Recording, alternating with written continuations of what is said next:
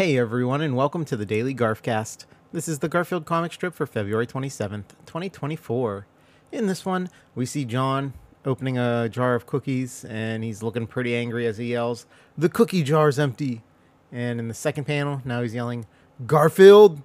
And off from the right, uh, Thought Bubble's coming in, and it's thinking, Sorry, there was an emergency.